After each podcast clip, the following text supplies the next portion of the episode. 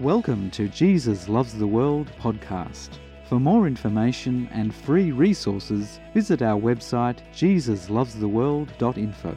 Be blessed, empowered, and transformed in Jesus' name. In the year of 2006, for seven days and seven nights, God woke me up and said, Go to India and hear the cries of the people. When I landed on Indian soil, God said very clearly, I have sent you like the Apostle Paul into Athens in the name of the unknown God. So today, in the name of the unknown God, let us journey together through God's love story, the Bible, and discover the power of His great love. Let us start with the New Testament and the writings of the Apostle Paul. Romans chapter 8, verse 38 to 39. For I am persuaded that neither death, nor life, nor angels, nor principalities, nor powers, nor things present, nor things to come, nor height, nor depth, nor any other created thing shall be able to separate us from the love of God, which is in Christ Jesus our Lord. The Apostle Paul said, For I am persuaded that nothing, absolutely nothing, can separate us from the love of God. So I ask a question of the text why was Paul so convinced? Paul had already encountered the risen Lord on the road to Damascus and suffered many horrendous things for the sake of the gospel. Paul had been put in jail many times, beaten with whips five times, beaten with sticks three times, stoned and left for dead, shipwrecked three times, his life in constant danger for persecution of the gospel. He'd gone hungry and thirsty, and was cold when he did not have enough clothes to wear. Yet Paul was totally, absolutely, 100% convinced that nothing could separate him from the love of God, which is in Christ Jesus our Lord. Paul knew the circumstances of this world had no power over him. Paul knew and experienced God's love personally, continually, intimately. The circumstances and troubles of this world do not change God and His love for us. And out of that revelation, Paul knew that they had no power over him.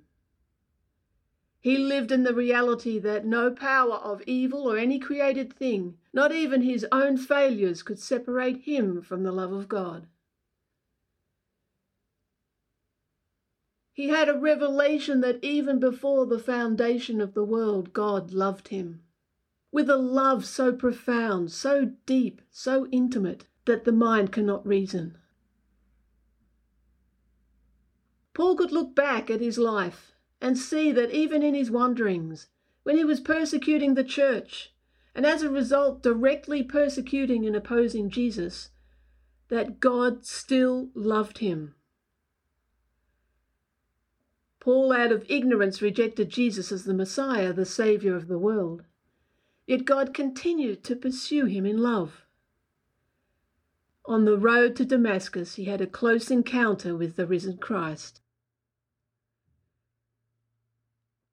and to receive a greater revelation of how God pursues in love, relentlessly, personally, uniquely, and intimately to each individual, let me encourage you to listen to our podcast, Close Encounters of the Risen Christ. Yes, Paul knew of God's love.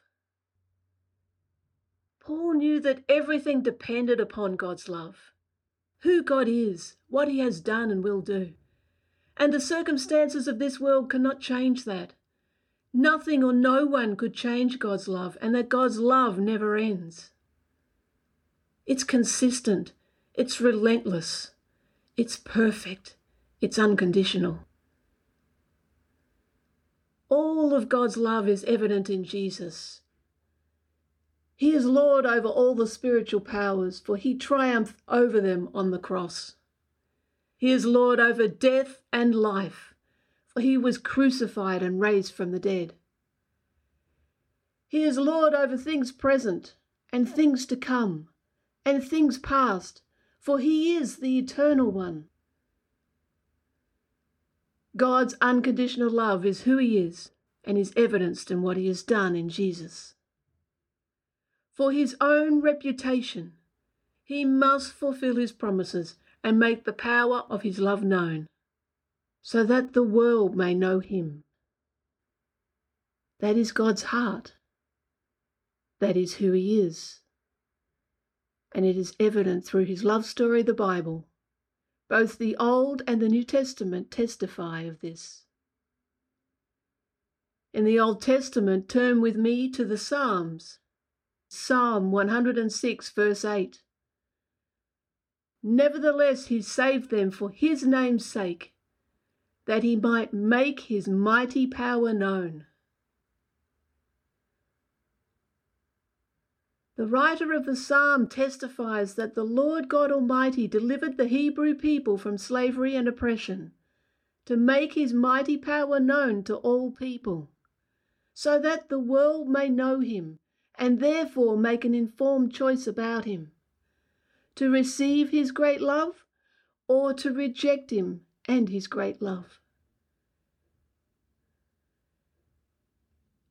In the New Testament where the apostle John was writing to the church, he states in 1 John chapter 2 verse 12, I write to you little children because your sins are forgiven you for his name's sake.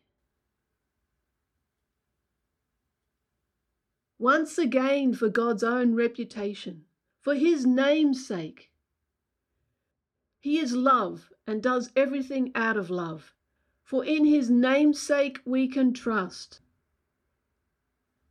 The Apostle John is reminding them, reminding us that we are forgiven, we are set free when we receive Jesus. This is our reality. Remember, God is love, unconditional, unending love.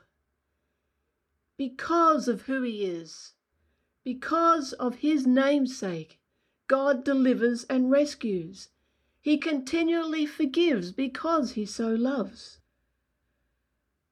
That is who he is. For his name's sake, we too can be fully persuaded and convinced that nothing can separate us from the love of God in Christ Jesus.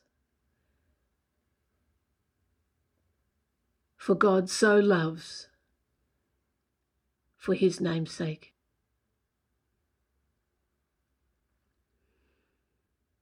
Like the Apostle Paul, I too am convinced that nothing can separate me from the love of God. Why am I so convinced? Because God so loves. At an early age, I received Jesus as my Saviour. I was saved and going to heaven. Praise his mighty name. Yet in my teenage years, many things in this world started to come into my life. I discovered my father had rejected my mother for many years and was having a relationship with another woman. My sister was diagnosed with cancer and given two years to live. After the death of my father, my mother became mentally disturbed and was lost to us for many, many years. This added extra responsibility. I had my career, my sport, my life, and little by little I just became too busy for God. As a result, I was living life for myself, trapped in my own flesh. Many years passed. Many changes came. I was living life for myself and had everything that this world could give a wonderful husband, successful career, no financial debt, physical health, yet felt so far away from the living God. Everything in that moment seemed totally meaningless. I was spiritually dry and trapped in my own selfish desires. I had no love or real concern for anybody outside of my family. In that moment, I cried out to God and said, Father, I feel so far away from you. Take my life. Take it. I don't care whether I live or die. All I want is your will to be done. Have your way. Oh, Father, I just want to have time with you. From that moment, I started the incredible journey of being surrendered to His will, doing life with Him in everything I do, having time with Him, receiving from Him, being transformed by Him. And by His Spirit, He has changed me and will continue to change me as I continue to surrender to His will and receive from Him. He is the one that has given me new ways to think new ways to see, to see others through his eyes of love, to see my life through his eyes of love. He never left me even through those wasted years, for such is his great love and amazing grace. And what's even more remarkable, he promised to turn those wasted years into much fruit for his kingdom and glory, as I can testify of his great love and I have the incredible privilege to travel the world and testify that He is God, a God of love who wants to set people free. To be established in His truth and rooted in His love, surrendered to His will, transformed in His power. God never changes. His love never changes. Who are we to think we can change God? Who are we to think that circumstances can change God? Who are we to think that circumstances of this world damaged by evil are an action of God? In the good times and in the bad times, God's love never changes. He never left me, even when I was doing the wrong thing. I now just want to live for Him and Him through me reaching out to others so they too can know of His love and live in the freedom of His love and the fullness of Him. For God so loves, for His own reputation, for His name's sake, He wants to set us free. His kingdom came on earth in Jesus Christ, His Son. God who became flesh walked the earth as a man and dwelt amongst the people. He died, rose, and ascended on high, and is now seen in his transforming power of his Spirit in the hearts and minds of his people who are surrendered to him. Now I am full of his love. I see people through his eyes of love.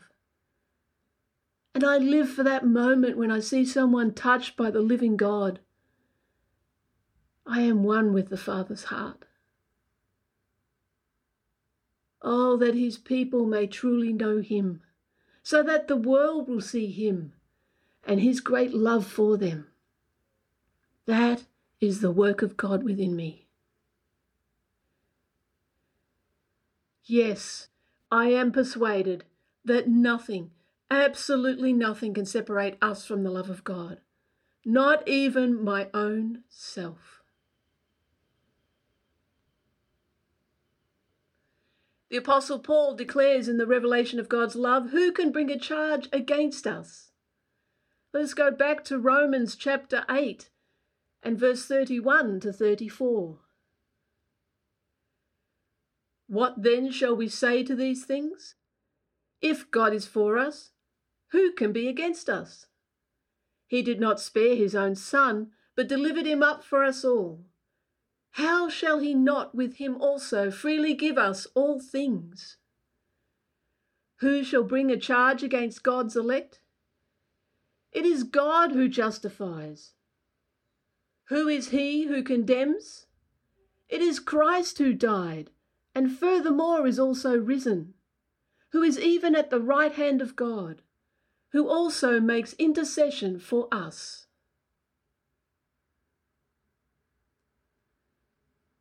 What a question. Paul asks, Who is it who condemns? The truth is, it doesn't matter what accusations are hurled at us. Satan can say what he wants because it is Jesus, the Son of God, God who became flesh and blood, who died, rose from the dead, with all power and authority, who intercedes for us. When we think a bad thing and we think we are not worthy, we can surrender that thought and look at his nail pierced hands and remember his great love. Remember, he has paid the cost. And we are empowered to receive his love and be reminded we are made worthy and forgiven because he has paid the cost, because he became the sacrifice for us. We are all on a journey. No matter where we are on that journey, each day is an opportunity to know Him more and live in the victory of continual surrender to His will, confident in the power of His love, receiving from Him more and more of who He is and what He has done and will do. Being transformed from glory to glory. Hallelujah. No one can condemn us, for Jesus has made us clean. It's not because of anything we've done. Jesus has made us worthy to receive all of Him, receive all of the living God. No accusation can change that we have received Him, that He is our salvation, He is our righteousness or justice or rightness. And this is our inheritance for time now, in this world damaged by evil. God Himself, through the prophet Isaiah, testifies of this truth. Isaiah chapter 54, verse 17. No weapon formed against you shall prosper, and every tongue which rises against you in judgment, you shall condemn. This is the heritage of the servants of the Lord, and their righteousness is from me, says the Lord.